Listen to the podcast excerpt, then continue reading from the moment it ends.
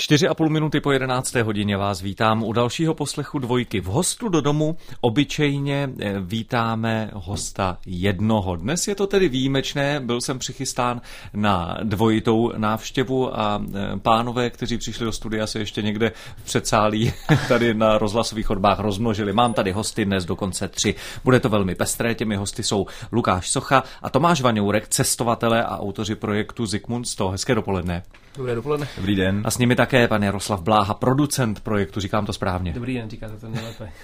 Eh, vy jste se, pánové, vrátili ze své více než osmiměsíční cesty eh, v prosinci, 21. prosince minulého roku. Vyrazili jste 3. dubna, ten eh, start je jasné, musel být naplánovaný jednoznačně. Byl plánovaný i ten návrat? Bylo to delší, kratší, anebo to vyšlo na přesno?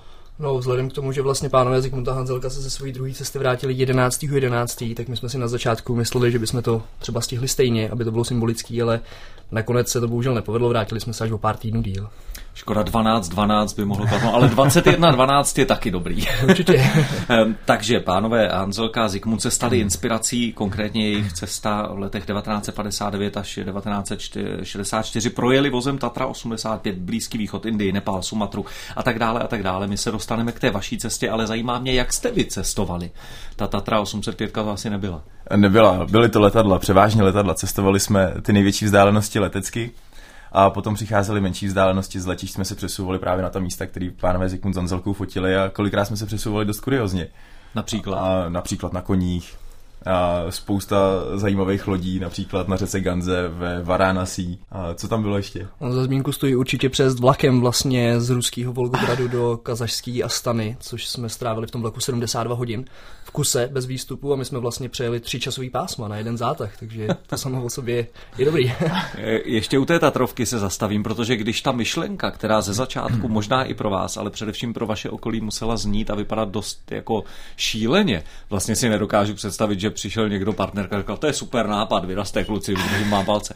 Tak eh, nešel ten nápad tak daleko, že jste o té Tatře nebo o podobném eh, způsobu cestování uvažovali?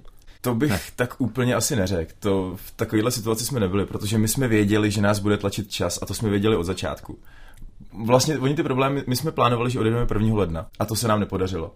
My jsme to prošvihli vlastně o čtyři měsíce, protože eh, do finální produkce, která měla být pouze výstava, přibyl film, přibyla tam kniha, a trvalo nám nějaký čas sestavit tým a potom sehnat ještě dostatek finančních prostředků, takže takže ten termín odjezdu se posunul a my už jsme věděli, že prostě se budeme přesouvat co nejrychleji to půjde a co nejefektivněji to půjde. Což eh, nakonec musím říct, že se nám i podařilo. Říká Tomáš Vaňourek, že se to podařilo, o tom nás pánové přesvědčí i v následujících minutách v dnešním hostu do domu. Tak hezký poslech. Lukáš Socha a Tomáš Vaňourek, cestovatelé a autoři projektu Zikmund 100, jsou se mnou ve studiu, jsou našimi dnešními hosty do domu a doprovodil je také Jaroslav Bláha, producent projektu, se kterým si za chvíli budeme povídat vlastně o těch výstupech z celé té cesty, o kterých už před chvilkou takovým nástinem byla řeč. Zajímá mě, pánové, jestli už jste se po návratu potkali s panem Zikmundem.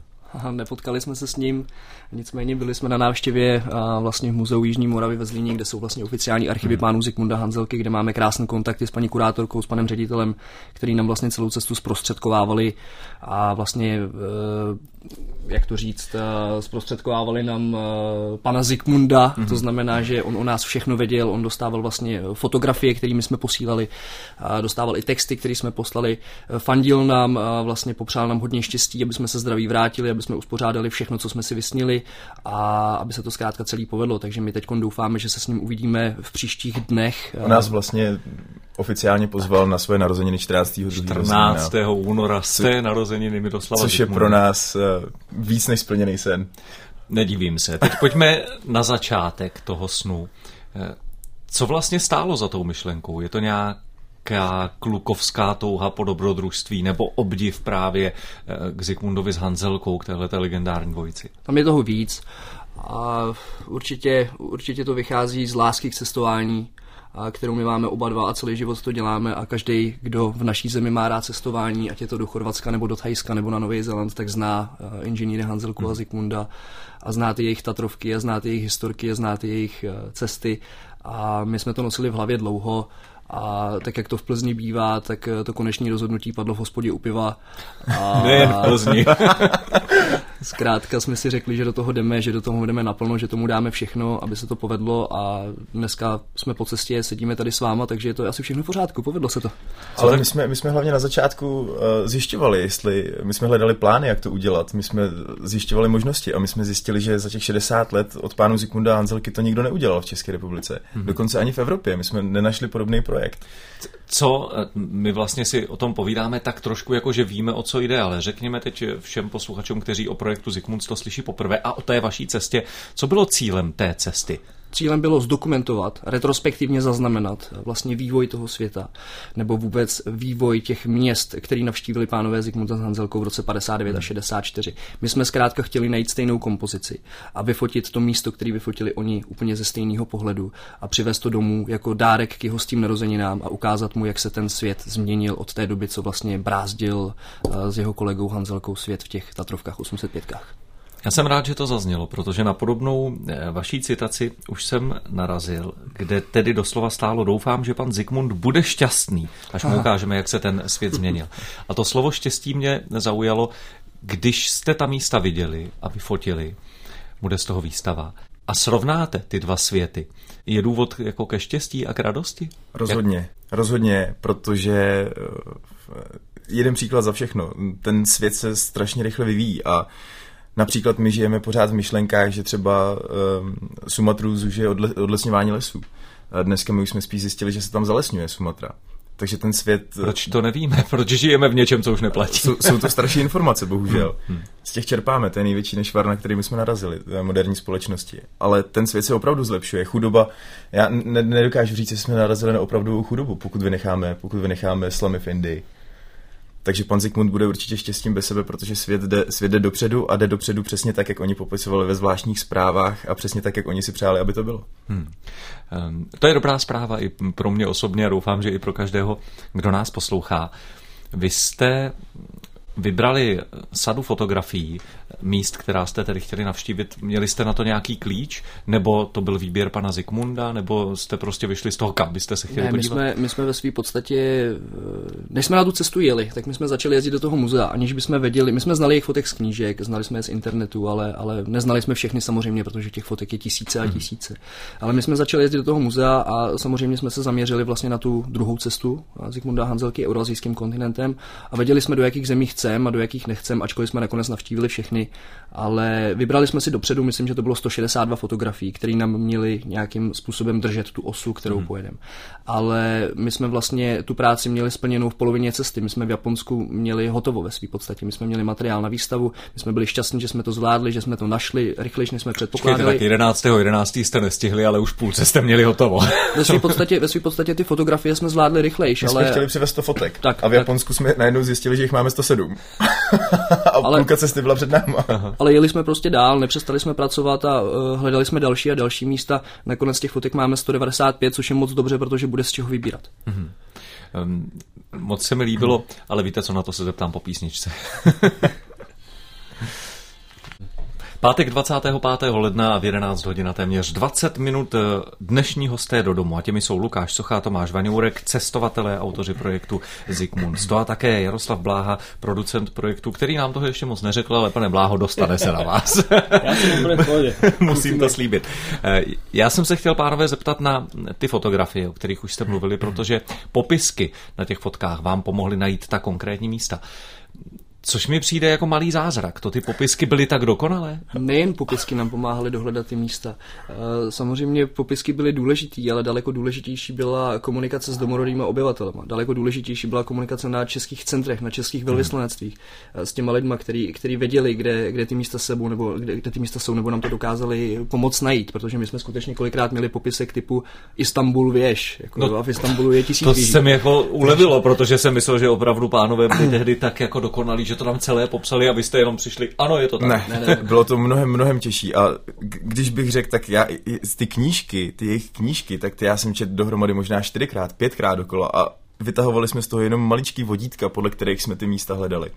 A například třeba země jako Kazachstán nebo Kyrgyzstán nebo posovětské republiky, kde se samozřejmě za, za dob eh, socialismu nebo komunismu prostě eh, jezera pojmenovávaly podle, podle vůdců a, a podle různých míst, tak eh, sovětský svaz se zhroutil a ty místa dostaly úplně jiný názvy. Jo, takže my jsme třeba v Kazachstánu prostě hledali jezero, který už se takhle 30 let nemenuje a nikdo o tom nevěděl, že se takhle jmenovalo. Jak to funguje? Takže vy potom jdete hledat nějakého pamětníka, prostě se zkusíte doptat. A výborná historka je třeba právě z Ankary, z, z českého velvyslanectví v Turecku, kde, kde nás přijel pan velvyslanec Kavka.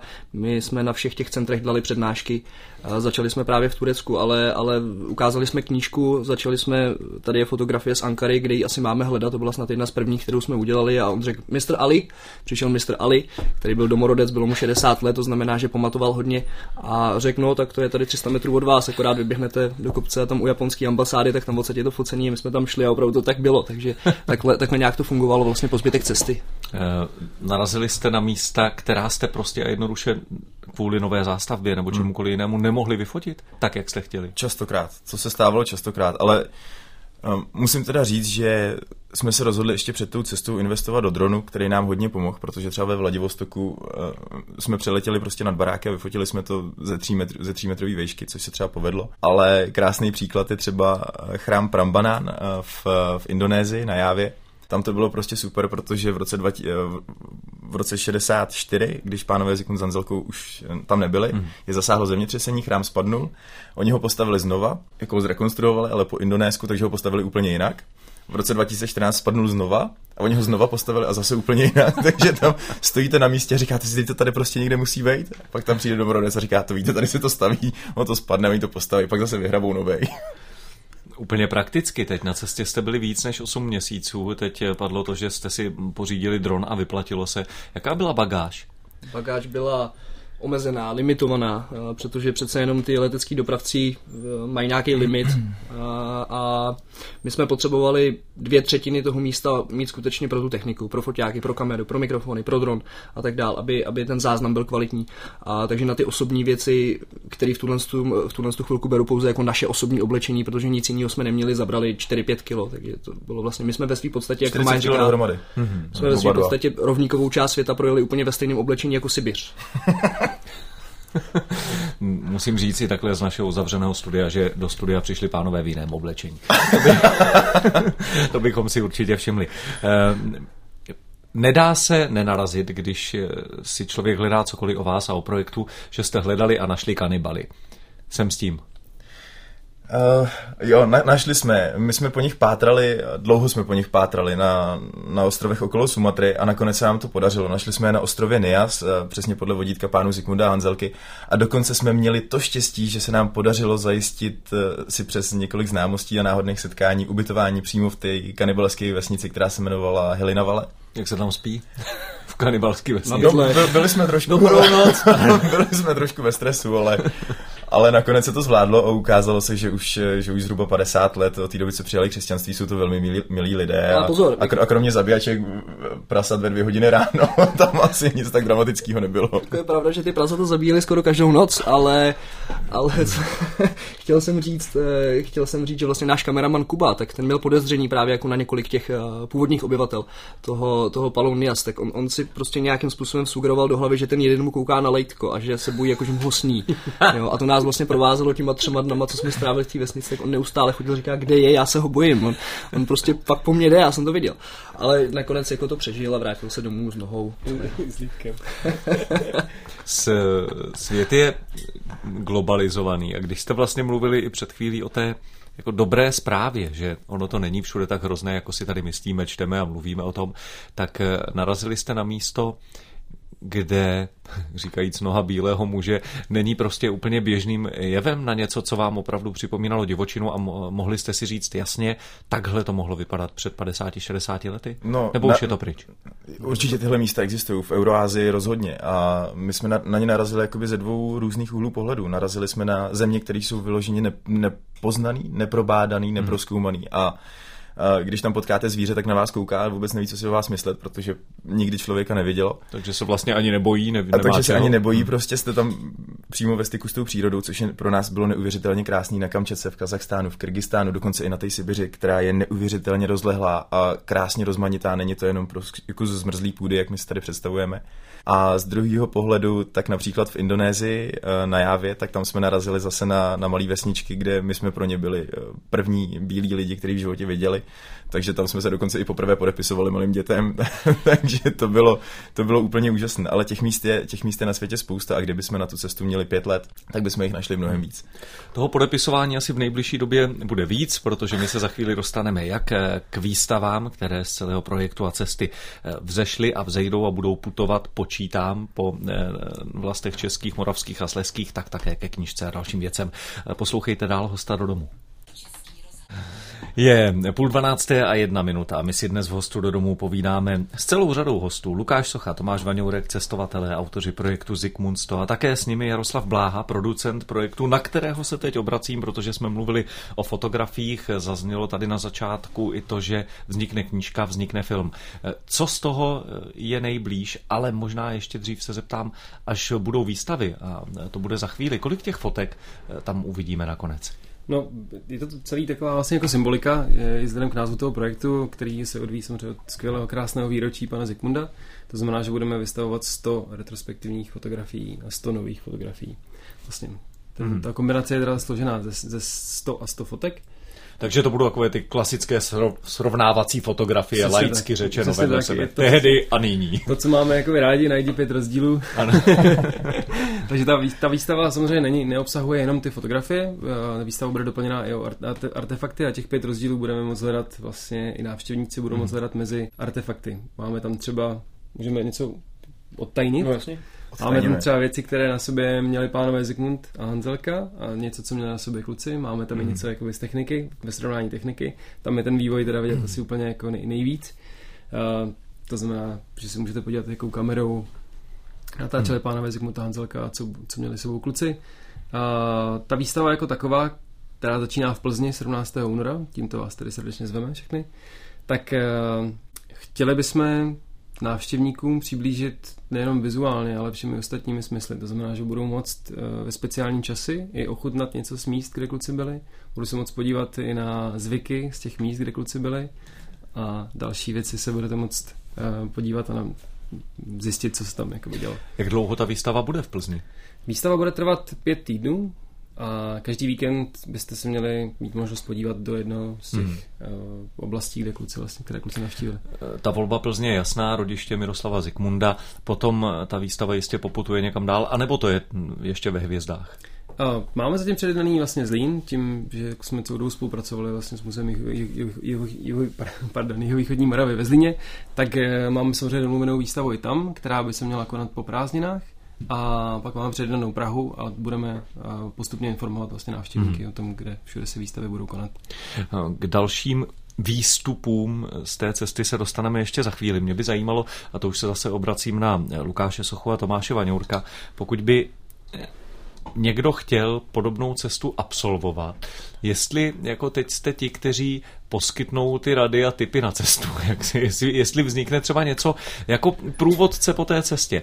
Zase vedle, té, vedle těch knížek a cestopisů Hanzelky a Zikmunda, tak eh, nějaký takovýhle výstup o 50-60 let později. Jeden je.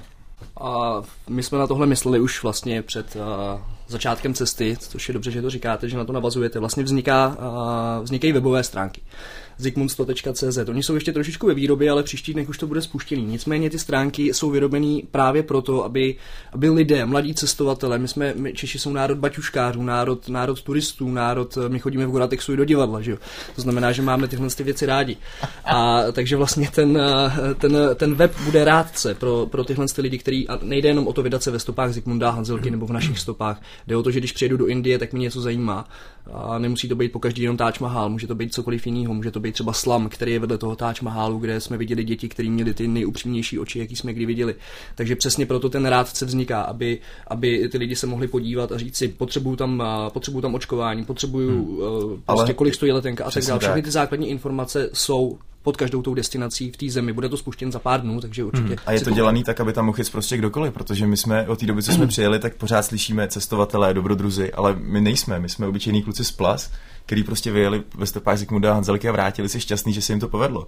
A přesně ten web by měl být klíč k obyčejným lidem, aby prostě se nebáli a na tu cestu vyrazili. Tak. Jakoukoliv zemi z naší cesty si vyberete, tak najdete tam popis, jak se tam dostat a co vás tam čeká. Opuste zábrany, všechno, všechno nechte a prostě vyražte. Vy vypadáte a působíte, jako že jste velmi v pohodě, musím říct. Což je jako jiná věc po návratu z takovéhle cesty a člověk už je zase v teplé sprše a je doma u známých, spí ve svojí posteli. Ta cesta trvala víc než 8 měsíců. Zažili jste ponorku?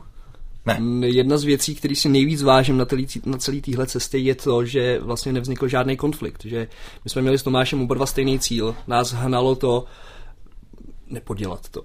A ve své podstatě jsme se ve své podstatě jsme se podepsali pod dva největší cestovatele v dějinách naší země, takže, takže my, ať jsme chtěli nebo ne, tak jsme stejně museli.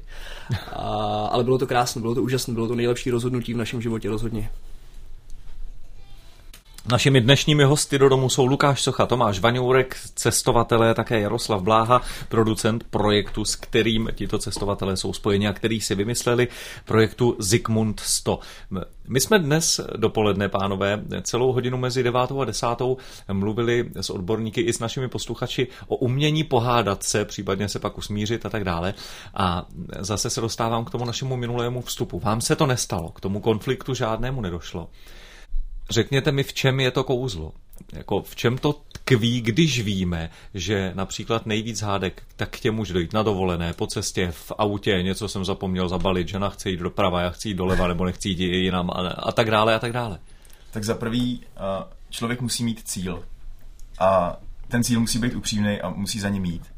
A, a nenechá v podstatě nic, co by ten cíl, to, co by tu cestu k tomu cíli pokazilo. Za druhý je to určitě respekt k tomu druhému, protože my jsme celou cestu věděli, kdo v čem je dobrý a na to jsme se soustředili. A za třetí, jako všechno, tak i náš vztah byl obyčejný vztah, který se zakládal v podstatě na kompromisech. Je to tak? Je to tak. Je to tak. A další přidaná hodnota je, že my jsme ve své podstatě s Tomášem vyrostli. My jsme ze stejné vesnice, my nedokážeme ani určit, eh, od kdy se známe jo, protože vlastně naši rodiče jsou taky kamarádi, oni eh, taky spolu ve své podstatě strávili celý život, nebo stále, stále jsou to přátelé, takže, takže nelze určit, eh, kdy my dva jsme se viděli poprvé asi někde v kočárku, ale tím, jak jsme rostli, jak jsme spolu hráli fotbal, jak jsme prostě spolu chodili jako na ty první rande a na ty diskotéky a na všechny tyhle ty eh, věci, které hmm. prostě byly v tom mládí, tak jsme vyrostli až, až sem, kdy, kdy jsme se rozhodli, že prostě tenhle projekt spolu uděláme, absolvujeme a, a dokončíme ho hlavně. Řada těch míst, z projektu, která jste navštívili, tak eh, znějí poměrně exoticky v tom smyslu, že by na první dobrou to člověk netypoval jako standardní turistickou destinaci a řekl si tam vyrazím eh, za tři měsíce s rodinou. Je to mílka? Eh, jaké to místo je takové, že chci na jednu stranu poznávat svět a zajímavou destinaci, Víte, na druhou stranu mám tu ženu, dítě? No, uh, já si myslím, že třeba hodně zajímavý příklad je Plaunias to je vlastně ostrov, kde my jsme našli kanibalský kmeny.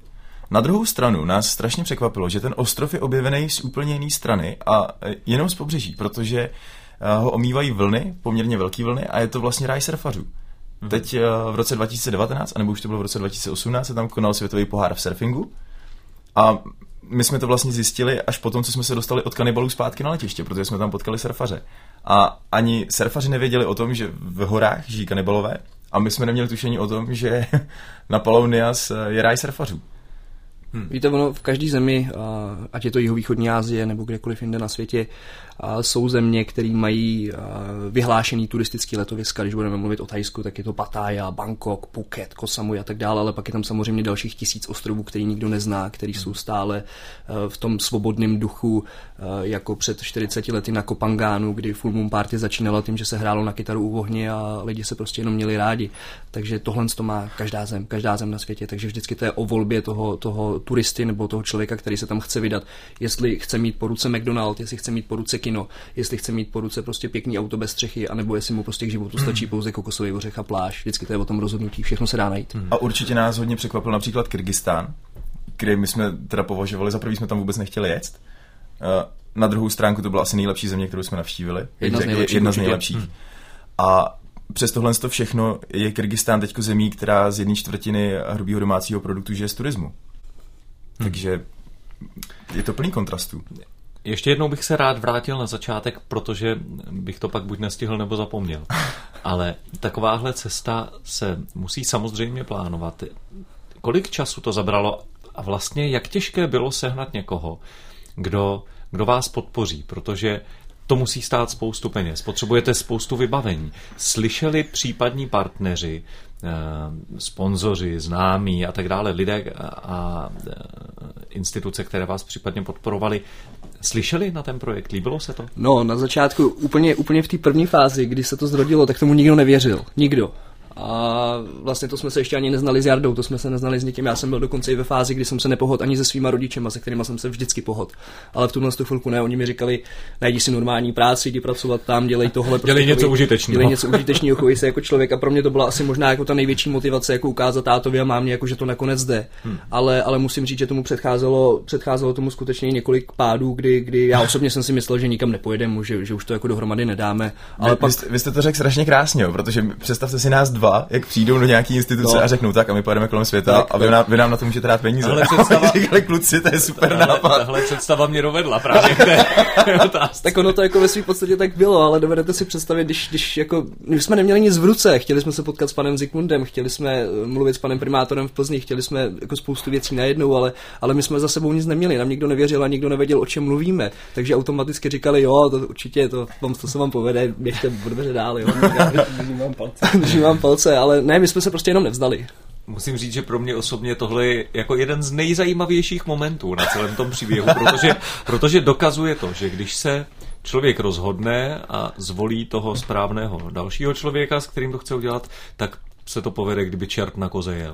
Přesně tak. Asi jo. Prostě vynikající. A především Lukášem Sochou, Tomášem Vaňourkem a Jaroslavem Bláhou. Eh, Lukáš Sochá, Tomáš Vaňourek, autoři projektu Zikmund 100. Zmínili jsme výstavy, zmínili jsme knížku, ještě jednou si můžeme připomenout, že ta plzeňská výstava, pokud si to dobře pamatuju, pro veřejnost od 17. února, eh, potom na dalších místech samozřejmě. Průvodce a ještě ten film tady tak jako odbočkou zazněl na začátku. Co vznikne za film? Bude to dokument nebo to bude cestopis? Co to bude? No, tím, že vlastně to, ten materiál je hodně barevný, dalo se říct. Tak sláva. uh, Další rozdíl oproti Hanzelkovi se Zikmundem. Dá se, dá se říct, máme to přesně tak, Full HD. a ten film je momentálně ve střižně, to znamená, že jak už to u dokumentu bývá, tak se vám stane někdy, že začínáte natáčet s nějakým záměrem, mm-hmm i jako dramaturgickým, který se vám pak v průběhu vyvíjí. To znamená, že nelze si přesně říct, co to jako přesně bude, jestli to bude dokument, jestli to bude dokufilm, jestli to bude něco ještě trošku jiného, ale každopádně to bude dobré. Jak se z takového materiálu vybírá? Co tam nechat, eh, co no, vydat? My ve své podstatě s Tomášem o tom nevíme vůbec nic. Možná je to lepší. Přesně tak. My, my se těšíme na tu premiéru. Naš, naše režisérka nás o co jde. dostala do situace, že my budeme sedět na premiéře a budeme sami překvapení, co v tom ano, filmu ano, bude, ano, což ano. je úplně prostě... Povedlo se jí to dokonale. Jak jste udržovali kontakt eh, s okolím? Je to tak, že v tom vybavení eh, o kterém jsme mluvili a které vlastně překvapivě nevážilo tak moc, jak by člověk očekával. Bylo všechno to, co si dneska člověk tak jako řekne, solární panely, možná nějaké... Ty jsme zrovna neměli. Nějaké pavr... Byla to chyba? ne. Nebyla, nebyla. Dokonce jsme měli spoustu vybavení, které jsme potom nepotřebovali, nebo jsme ho posílali zpátky po štábu. Powerbanky jsme měli, to, to bylo potřeba. Nejdůležitější bylo data zálohovat, ale vlastně v Indonésii například nenarazíte na místo, kde by nebyl prostě telefonní signál a kde by nebyl internet. Jo, takže prostě tohle to se nějakým způsobem zajistit dalo. Okamžik, který vlastně navazuje trochu na to, co už jste zmínil ve spojitosti s tím kácením pralesů jako příkladem, eh, tak Indonésie taky možná má let, kdo tady pocit, co to je za zemi, co bych dělal já v nějaký Indonésii a tak. Eh, kolik takovýchhle překvapení eh, vás potkalo po té cestě? Těch našich milných představ o místech, která jste navštívili? Tak hmm. já, já bych to řekl takhle. Napsali jsme 262 deníků z 262 dnů cesty. A nepřeháním, když řeknu, že v každém dnu a v každém deníku je nějaký překvapení. Určitě ano. Psali jste elektronicky nebo v ruce?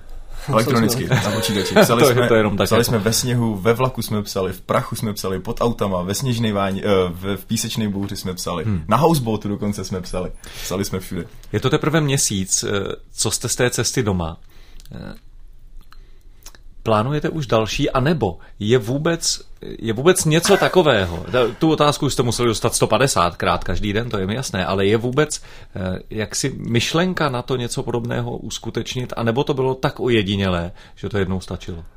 Já, Víte, tohle, eh, jakmile se jednou rozjedete, tak uh, už vás potom asi nic nezastaví, protože je to silný a je to, je to krásný. Nicméně, jak jste sám říkal, my jsme měsíc doma, přivezli jsme spoustu věcí, se kterými chceme pracovat, chceme je ukázat lidem, chceme to ukázat dětem ve školách, chceme to ukázat lidem prostřednictvím výstav, chceme, chceme aby byl krásný film, chceme, aby všechno bylo perfektní, to znamená, že teď vůbec nemáme čas přemýšlet o tom, kdy a kam pojedeme znovu. Určitě někam znovu pojedeme a nemyslím Ale- si, že to bude trvat tak. dlouho, ale, ale teď je potřeba dobře zacházet s tím, co máme a dobře to všechno odprezentovat a hlavně se tím bavit. Hmm. Ehm, Na co se nejvíc těšíte v příštích měsících? Jsou to ty narozeniny Miroslava Zikmunda, anebo vernisáž té výstavy v Plzni?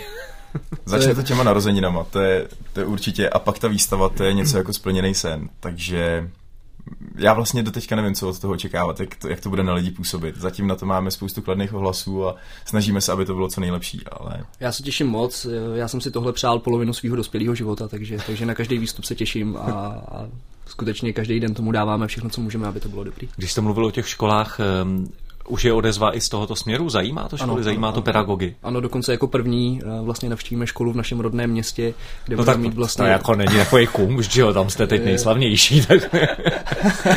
Ne, ale ano, samozřejmě je o to zájem a my, my hlavně chceme, aby o to byl zájem a snažíme se, protože musíme si taky uvědomit trošičku, že dneska cestujeme i díky Zikmundovi a Hanzelkovi, díky tomu, že oni se tenkrát nebáli i přes všechny ty věci, které se tady děly, tak my si dneska můžeme ve své podstatě plnit sny. Hmm. Tak a je důležité, aby ty děti to věděli. Čemu jste se smál Tomáši před chvílí? On se mi směje furt. ne, že jsme, že jsme slavný jo, u nás v Plasích, tam, tam, tam je slavný každý, kdo vypije víc než tři piva. Zdravíme do plas. Zdravíme do plastek.